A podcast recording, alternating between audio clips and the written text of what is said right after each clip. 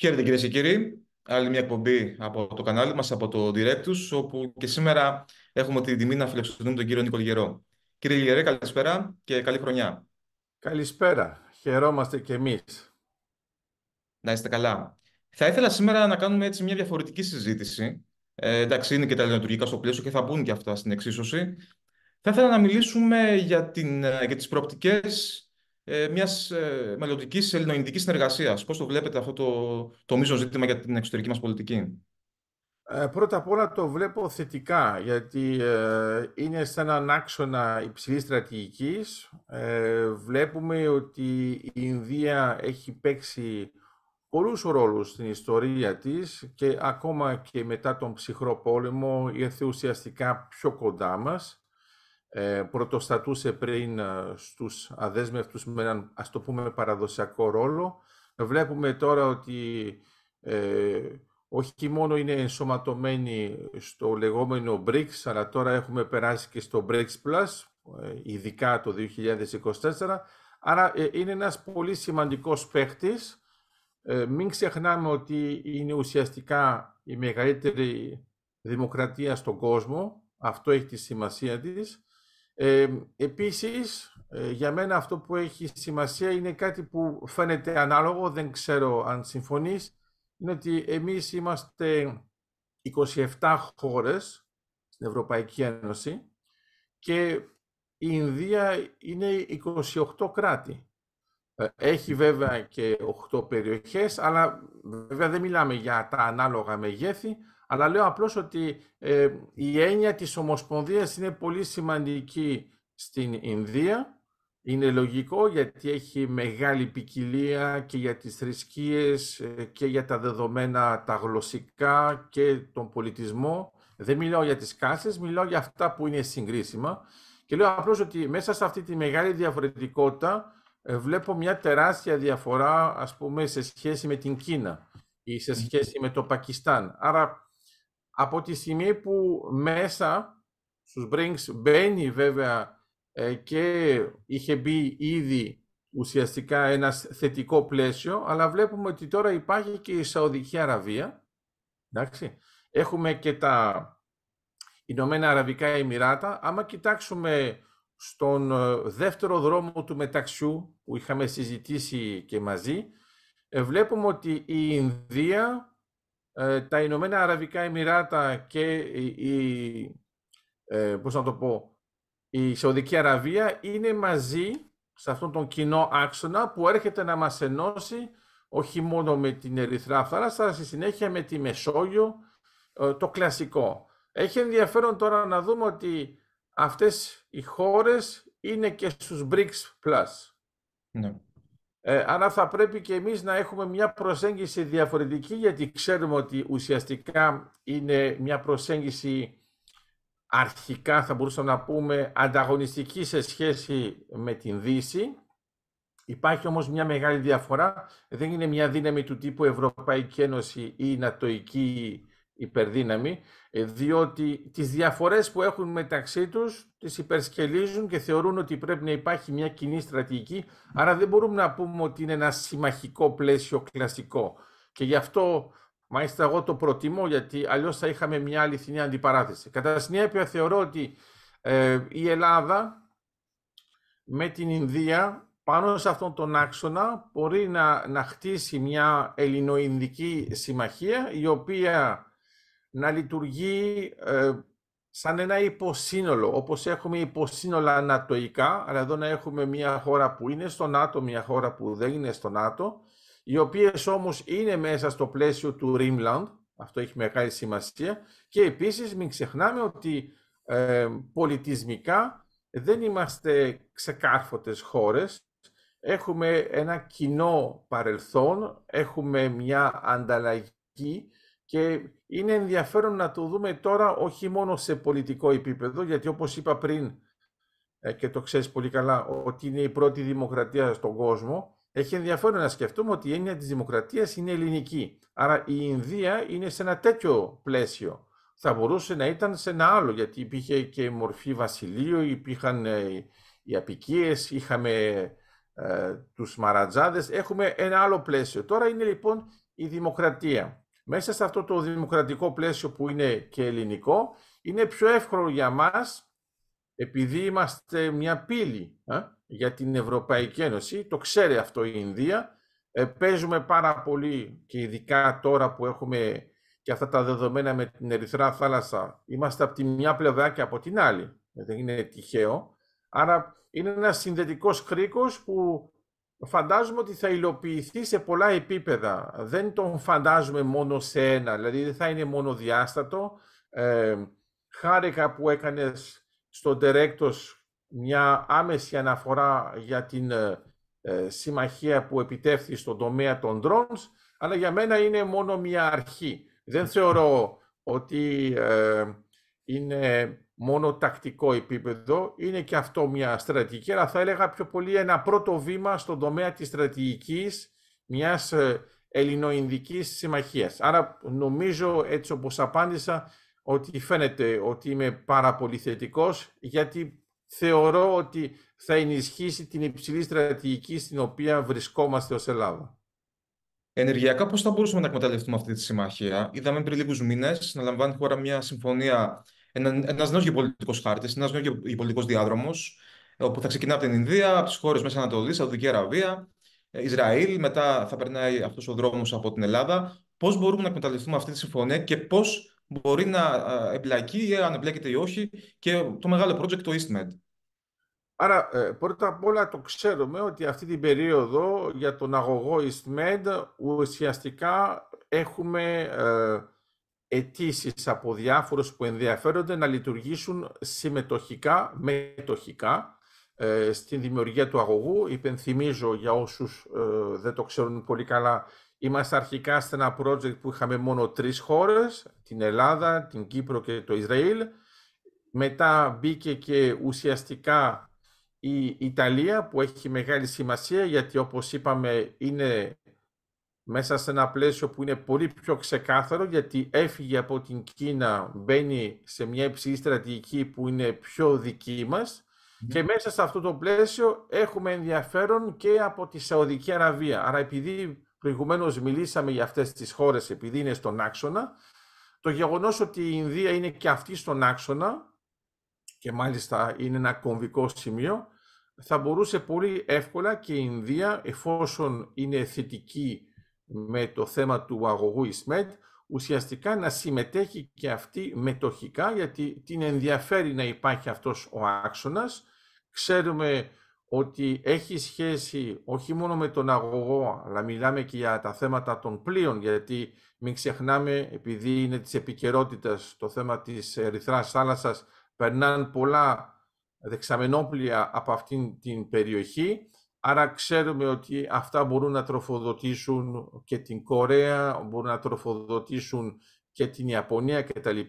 Είναι ένας άξονας που έχει μεγάλη σημασία. Άρα η Ινδία βρίσκεται πάνω σε αυτόν τον άξονα με την ε, γενικευμένη έννοια, γιατί αρχικά μπορούσα να πούμε ότι είμαστε μόνο στη Μεσόγειο, είναι πολύ κλειστό και η Ερυθρά θάλασσα, αλλά από τη στιγμή που πάμε σε αυτόν τον άξονα έχει τη σημασία, άρα μπορεί ε, πολύ εύκολα να συμμετέχει ενεργά η Ινδία και σε αυτό το project, εφόσον ξέρει ότι είναι PCI, ξέρει ότι τώρα έχει προσπεράσει πολλά εμπόδια που θεωρούσαμε ότι ήταν ακατόρθωτο, αλλά τώρα θα έχει μεγάλη σημασία και από τη στιγμή που ε, παίζουμε και με το θέμα του φυσικού αερίου έχει ένα ενδιαφέρον. Γιατί μην ξεχνάμε ότι είναι καλό σιγά σιγά και η ίδια η Ινδία να αλλάξει νοοτροπία πάνω σε αυτό το θέμα. Για ποιο λόγο, μπορεί να μην είναι ακριβώς η ερώτηση, αλλά επιμένω πάνω σε αυτό. Ε, βλέπουμε ότι υπάρχουν αποφάσεις στην Ινδία που έχουν ε, πάρθει για να μετατρέψουν ε, ουσιαστικά το πάρκο των αυτοκινήτων πιο πολύ σε ηλεκτρικά αυτοκίνητα γιατί έχουν ένα πρόβλημα με τον έφος. Όταν εμείς μιλάμε για τον έφος της Αθήνας παλαιότερα δεν έχει καμία σχέση με αυτό που ζει η Ινδία. Είναι πολύ πιο δύσκολα τα πράγματα και οφείλεται στο γεγονός ότι ουσιαστικά καίει πολύ κάρβουνο, άνθρακα, κατευθείαν. Άρα είναι από τους μεγάλους καταναλωτές με την Κίνα οι δύο μεγαλύτεροι. Κατά συνέπεια, το γεγονός ότι τώρα παίζουμε με ένα project που έχει σχέση με το φυσικό αέριο, μιλάω για τον αγωγό Ισμέντ, είναι πολύ πιο εύκολο για την Ινδία να παίξει έναν ρόλο και σε αυτόν τον τομέα και να μπορεί στη συνέχεια να λειτουργήσει και σαν ε, αγωγός, ενώ τώρα στρατηγικά, και μέσα σε αυτό το πλαίσιο. Πριν λίγους μήνες, αν μου επιτρέπετε, να κάνουμε έτσι μια προσωπική τοποθέτηση, είχα επισκεφθεί την Ινδία και είχα συναντηθεί με σημαντικούς αξιωματούχου και μου είπαν το εξής, ότι ε, αυτή η συμμαχία είναι επιτακτική μεταξύ Ινδίας και Ελληνισμού. Μου, μου έθεσαν και το θέμα της Κύπρου. Και η Ινδία στηρίζει την, Κυπρό, την Κυπριακή Δημοκρατία. Και μου ανέφεραν το εξής, ότι πρέπει να έχουμε μια ισχυρή συμμαχία Ελλάδα, Ινδία και Κύπρος, ούτως ώστε να απαντήσουμε στον άξονα του κακού. Έτσι το αναφέρουν, δηλαδή Κίνα, Πακιστάν και βάζουν στην εξίσωση και την Τουρκία. Αυτό είναι πολύ σημαντικό. Πώς μπορούμε να εκμεταλλευτούμε συγγνώμη, αυτή τη συμμαχία σε σχέση με αυτές τις τρεις χώρες και ιδίως με την Κίνα, που ξέρουμε τι σχέδια έχει στην περιοχή; Ε, δεν πρέπει μόνο να την εκμεταλλευτούμε, πρέπει να την αξιοποιήσουμε, γιατί είναι, είναι θετικό να υπάρχει μια χώρα που βλέπει θετικά το Κυπριακό. Ε, δεν είναι τυχαίο γιατί ε, υπάρχει το Κασμίρ, ε, είμαστε δίπλα από το Πεντζάμπ, ξέρουμε ακριβώς τι ζει η, η Ινδία, ξέρουμε ακριβώς επίσης, επειδή στην Ινδία είναι πιο πολλοί Ινδουιστές, το 80% τουλάχιστον, αλλά έχουν πολλά προβλήματα γιατί έχουν μια τεράστια μουσουλμανική κοινότητα, μεγάλες αντιπαραθέσεις, ξέρουμε και ιστορικά και βέβαια υπάρχει και το θέμα της επιρροής του Πακιστάν. Δεν είναι τυχαίο που είχαμε τόσους πολέμους μεταξύ της Ινδίας και του Πακιστάν, είχαμε πολέμους βέβαια και μεταξύ της Ινδίας και ε, της Κίνας. Άρα λέω απλώς ότι ξέρουμε ακριβώς αυτούς τους παίχτες, η Ινδία συμπεριφέρεται διαφορετικά, ξέρει τα προβλήματα σε τοπικό επίπεδο γιατί τα έχει ζήσει στο πετσί της και καταλαβαίνει ποια είναι η αντιπαράθεση που υπάρχει και στο Κυπριακό σε σχέση με τους χριστιανούς και τους μουσουλμάνους. Δεν είναι κα, κάποιος που πρέπει να του εξηγήσεις ποιο είναι το πλαίσιο. Καταλαβαίνει επίσης το θέμα της επιρροής της Τουρκίας και από τη στιγμή που η Τουρκία φλερτάρει όλο και πιο πολύ και με το Πακιστάν και με το Ιράν, γενικότερα με τη Ρωσία και με την Κίνα βέβαια το ξέρουμε αυτό, ε, είναι λογικό για την Ινδία να είναι πιο φυσιολογικά, πιο κοντά μας, όχι μόνο για το Κυπριακό, αλλά και για τις ε, ελληνοτουρκικές σχέσεις. Γιατί είναι πάλι το ίδιο σε υψηλό επίπεδο, όταν έχεις συμμάχους όπως είναι η Ινδία, ακόμα και ο εχθρός σε σέβεται γιατί δεν σε βλέπει με τον ίδιο τρόπο. Άρα θα μπορούσα να πούμε ότι απλοϊκά είναι μια μορφή εκμετάλλευσης, όχι γιατί νομίζω ότι είναι πιο πολύ μια αξιοποίηση γιατί ξέρουμε ότι η Ινδία ζει τα ίδια. Δηλαδή, όταν έχουμε το παράδειγμα του Κασμίρ, γιατί είναι μια ε, πολύ μεγάλη τουριστική ε, ε, πώς να το πω, περιφέρεια, η οποία αποτελεί έναν προορισμό. Ε, τα προβλήματα που υπήρχαν, που έχουν μειωθεί κατά πολύ, δεν υπάρχει πια καμία σχέση.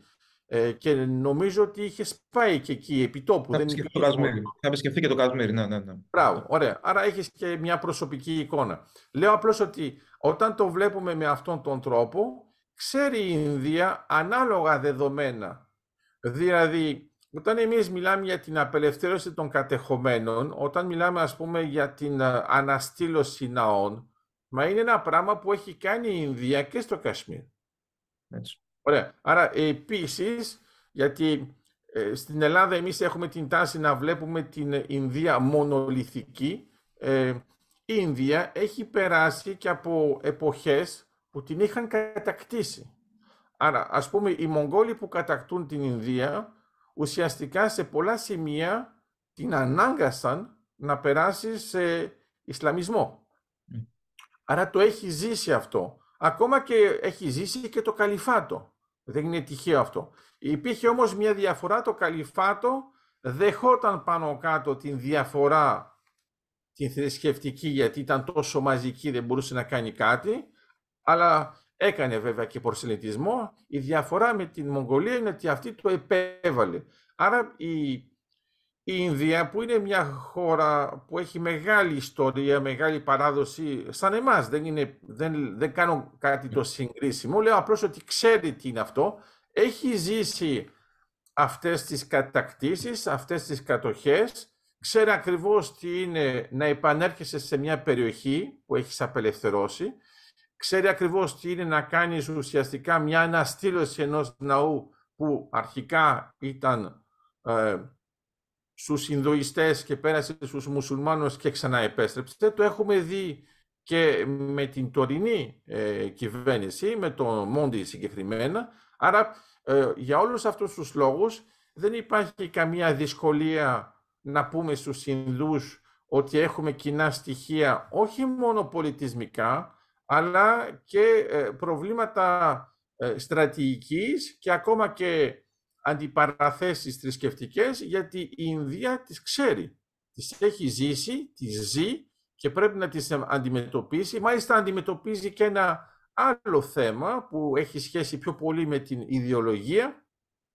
Επειδή υπάρχει μια επιρροή σε μερικά σημεία της Ινδίας, ε, έχουμε την τάση που είναι πιο πολύ μαοιστική, ας το πούμε έτσι, το λέω χοντρά, αλλά αυτή είναι η ιδέα. Αυτοί προσπαθούν να κάνουν διάφορα πράγματα και έρχονται σε αντιπαράθεση με την κυβέρνηση. Η κυβέρνηση τους θεωρεί ουσιαστικά σαν να είναι τρομοκράτες γιατί έχουν ακραία στοιχεία, αλλά πρέπει να έχουμε στο μυαλό μας ότι σε μερικές περιοχές της Ινδίας υπάρχει μια αποδοχή και θεωρούν ότι ε, παίζουν και αυτοί ένα παιχνίδι. Ε, για μένα αυτά, όχι ότι υπάρχει μια αναλογία, είναι αυτό που βλέπουμε ας πούμε με την Χεσμολά στο Λίβανο.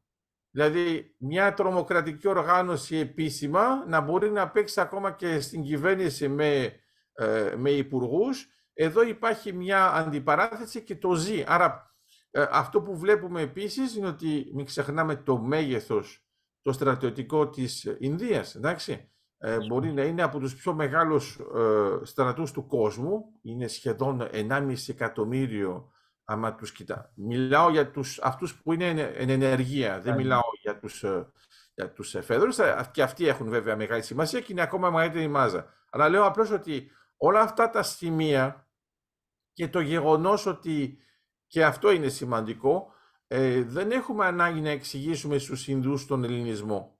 Και νομίζω ότι και η αναφορά που σου έκαναν δεν είναι τυχαία. Δεν σου μίλησαν μόνο για την Ελλάδα και την Ινδία, σου μίλησαν για τον ελληνισμό και την Ινδία και έχει τη σημασία του γιατί καταλαβαίνουν ότι είναι μια ομπρέλα πιο μεγάλη που έχει αγγίξει τον κόσμο, είναι μια προσφορά και ήταν αναμενόμενο να το καταλαβαίνουν αυτό και οι Ινδοί. Άρα νομίζω ότι έχουμε πολύ καλά ε, δεδομένα και θεμέλια πάνω στα οποία μπορούμε να πατήσουμε. Επαναλαμβάνω όμως, όχι μόνο για να τα εκμεταλλευτούμε, για να μην υπάρχει ε, ένα πρόβλημα πάνω σε αυτό, για να υπάρχει μια κοινή αξιοποίηση, γιατί υπάρχει μια κοινή πορεία. Είμαστε δύο χώρες μέσα στο πλαίσιο του Rimland σε αντιπαράθεση με το Heartland, σε επίπεδο υψηλής στρατηγικής. Είμαστε σε έναν κοινό άξονα ε, φαινόμαστε να είμαστε μακριά γιατί είμαστε στην Ευρώπη και στην Ασία, αλλά μην ξεχνάμε ότι ουσιαστικά ε, άμα περάσουμε, το λέω τώρα συνοπτικά, από τον Ατλαντικό ωκεανό στον Ινδικό ωκεανό περνούμε μέσω δύο θαλασσών, ουσιαστικά την Μεσόγειο και την Ερυθρά θάλασσα. Άρα έχουμε δύο συνδετικούς κρίκους πάνω σε αυτόν τον γενικό άξονα και μην ξεχνάμε γιατί έχουμε και μια επαφή εμείς ως Έλληνες και με την Αυστραλία, που είναι, θα μπορούσαμε να πούμε, το επόμενο στάδιο, γιατί στο ενδιάμεσο παίζει βέβαια και η Ινδονησία, που είναι ένα πολύ ισχυρό Ισλαμικό στοιχείο, που παίζει εντελώς διαφορετικά. Άρα, άμα κοιτάξουμε πιο πολύ το δημοκρατικό πλαίσιο, το πλαίσιο που ε, έχει δώσει και σαν δώρο ο ελληνισμός, άμα κοιτάξουμε πώς λειτουργεί η Ινδία μετά το 47, αλλά μετά βέβαια και το 71 και τα λοιπά, γιατί είχαν διάφορα προβλήματα. Μην ξεχνάμε το θέμα με τους Μπεγγαλί, την αντιπαράθεση ε, με το Πακιστάν. Βοήθησαν πάρα πολύ οι Ινδοί για να υπάρχει ε, το Μπεγγλαντές, αλλιώς θα το είχαν ρημάξει. Άρα όλα αυτά τα στοιχεία για μένα είναι αποδείξεις που βλέπουμε μέσα στο κοινό πλαίσιο της ιστορίας ότι ε, έχουν πάρει συχνά μια θέση η οποία είναι συμβατή με τις δικές μας αξίες και αυτό είναι πολύ σημαντικό. Και ε, αν μου επιτρέπετε μια προσωπική, προσωπική τοποθέτηση, όταν επισκέφθηκα τα χωριά στο Κασμίρ, έβλεπα απλούς πολίτες από χωριά, σε μακρινά χωριά, ε, απλοί καθημερινοί πολίτες να μου λένε «Άσε από την Ελλάδα, θυμόμαστε ότι το Μέγα Αλέξανδρο δεν το θεωρούν ως κατακτητή, ως έναν βάρβαρο που ήρθε να πάρει την περιοχή. Και αυτό πραγματικά με συγκίνησε πάρα πολύ. Και ε, εδώ μήπως υπάρχει μια ευκαιρία να δημιουργηθούν κάποιες, κάποια ιδρύματα, να, να ιδρύσουμε κάτι, κάτι κοινό με τους ούτως ώστε να ξαναθυμηθούμε τις ρίζες, να, να μιλήσουμε για τη σχέση των δύο χωρών. Στην πραγματικότητα δεν τις έχουμε ξεχάσει ούτε η μεν ούτε η δε. Μην ξεχνάμε επίσης και τα κείμενα, δηλαδή ενώ τα αρχαία ελληνικά, τα σανσκριτικά, ακόμα πιο παλιά την Βέντα, είναι, είναι κείμενα που υπάρχει ε, μια αλληλεπίδραση ε, μάλιστα, για να είμαστε ακόμα πιο ξεκάθαροι, αν την Ινδία την λέμε Ινδία, είναι από τους αρχαίους Έλληνες. Γιατί βέβαια υπάρχει και το Μπαράτ και μάλιστα είναι και πιο πολύ της επικαιρότητας, αλλά μπορούν να χρησιμοποιήσουν τους δύο ορισμούς. Αλλά στην πραγματικότητα για μας η Ινδία ήταν πιο πολύ, η Ινδία ήταν αυτή που ήταν οι κάτοικοι δίπλα από τον ποταμό. Είναι ο ποταμός που δίνει την ονομασία. Ενώ ε, εδώ τώρα με τον Μπαράτ προσπαθούν να μιλήσουν για ένα μυθολογικό πρόσωπο που είναι θεμελιακό.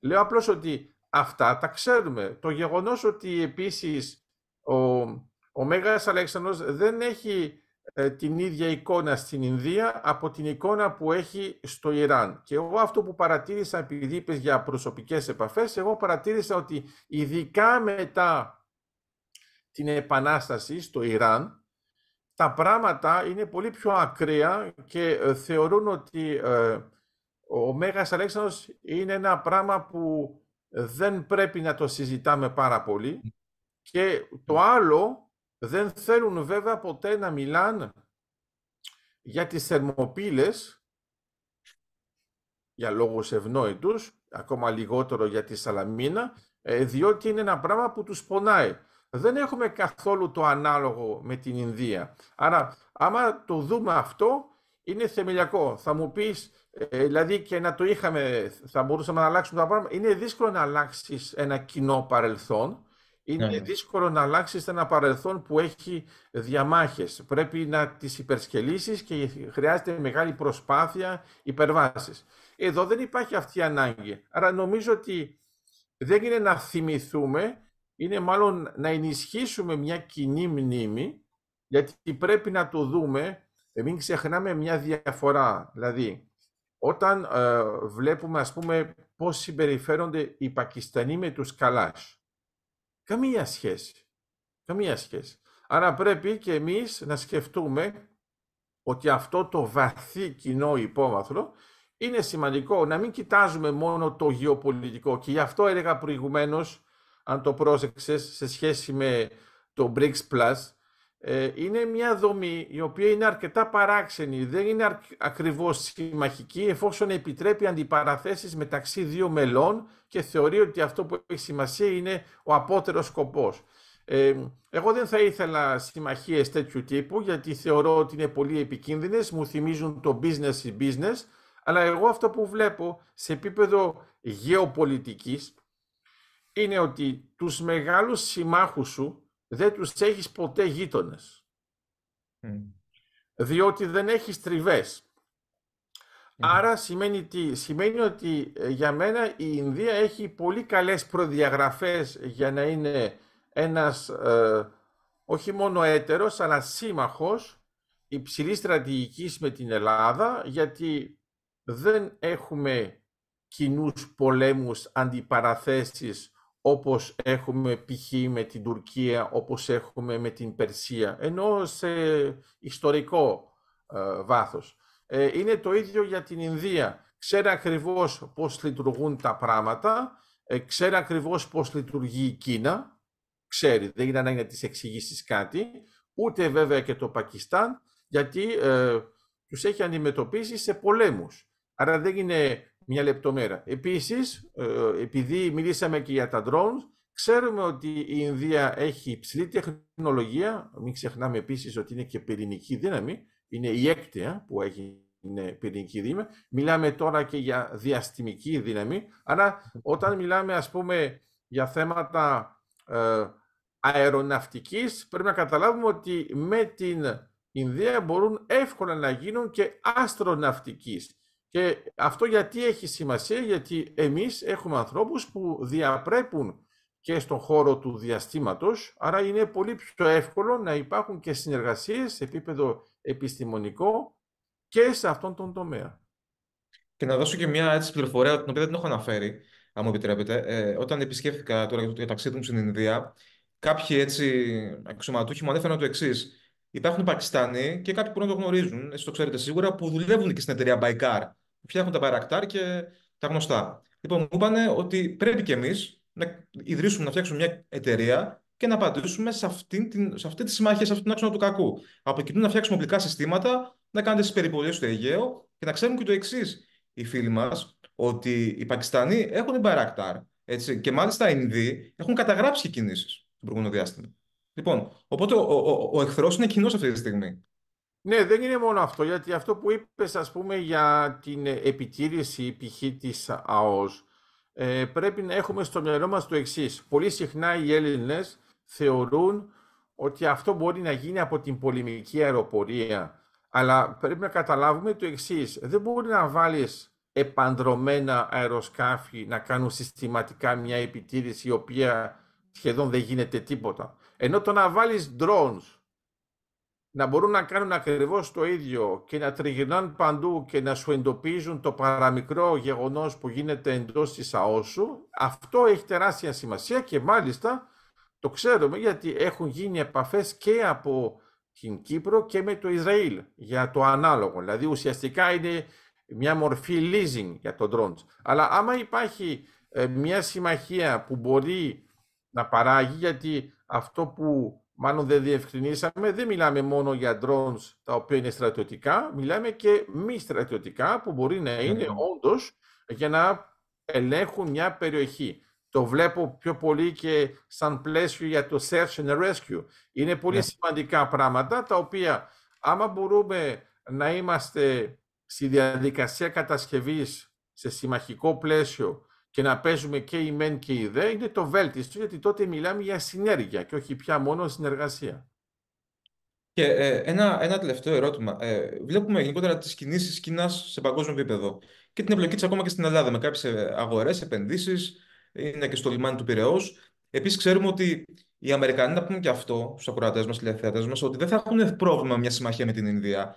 Οι Αμερικανοί με τους Ινδούς έχουν τρομερή συμμαχία και, ε, και αυτό οφείλεται ε, στις προκλήσεις της Κίνας. Λοιπόν, πώς μπορεί να αντιμετωπιστεί τώρα αυτή η, η επέλαση της Κίνας, ο δρόμος του μεταξιού, η εμπορική διάδρομη, η σχέση με, με Τουρκία-Πακιστάν και η, η παρουσία της Κίνας στην Ελλάδα.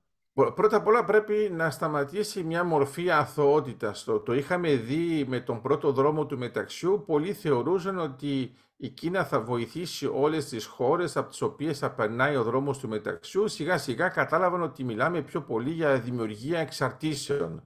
Και μετά το κόστος το είδαν χώρες και το έζησαν πάνω στο πετσί τους. Ευτυχώς εμείς ήμασταν σε ένα πλαίσιο ευρωπαϊκό.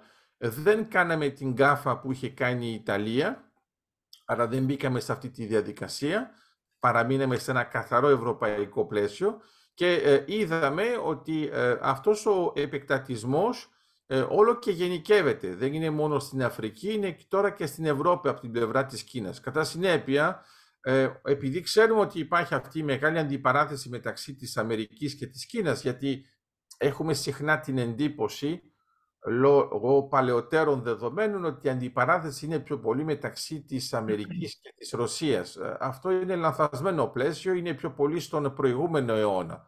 Εδώ τα πράγματα είναι διαφορετικά. Άρα όντως ε, η Αμερική θεωρεί πολύ ε, θετικά και πολύ φιλικά την Ινδία, καταλαβαίνει ότι είναι στο ίδιο πλαίσιο που κινείται και σίγουρα το να έχουμε εμείς μια Ελληνοϊνδική Συμμαχία είναι απόλυτα συμβατό όπως έχουμε και με μια Ελληνοαμερικανική Συμμαχία που το έχουμε επικαιροποιήσει μάλιστα ε, σχετικά πρόσφατα. Αυτό σημαίνει τι; Σημαίνει ότι ε, έχουμε μια απόλυτη συμβατότητα και μπορεί ε, να λειτουργήσει καταλυτικά για να περάσουμε σε ένα στάδιο που να είναι αποτελεσματικό για να αντιμετωπίσουμε προκλήσεις οι οποίες μπορεί να είναι κατευθυνόμενες, όπως το βλέπουμε και ε, ομαλά με τα οικονομικά και πιο ανώμαλα με τα proxy wars, ε, να μην μας ξαφνιάσει να δεχτούμε μια επίθεση ξαφνικά, ε, να ξέρουμε ποιος είναι ο παίχτης, ποιος είναι ο δράστης, ποιοι είναι οι σύμμαχοι και με ποιους παίζουμε. Άρα νομίζω ότι ε, άμα έχουμε στο μυαλό μας, γιατί είναι πάλι το ίδιο, θυμάστε αυτό που έλεγα με το θέμα της συμμαχίας, δεν είμαστε γειτονικές χώρες, η Αμερική, η Ελλάδα έχουν τέτοια χαρακτηριστικά σε σχέση με την Ελλάδα και με την Ινδία, δεν έχουν ε, κοινά στοιχεία αντιπαράθεσης, είναι αρκετά μακριά ο ένας από τον άλλον για να μπορούν να λειτουργήσουν συμμαχικά και είναι, όπως είπαμε πριν, πάνω στον ίδιο άξονα υψηλής στρατηγικής, κατά συνέπεια, ε, μία διπλή συμμαχία συμφέρει και τους τρεις. Ακριβώς.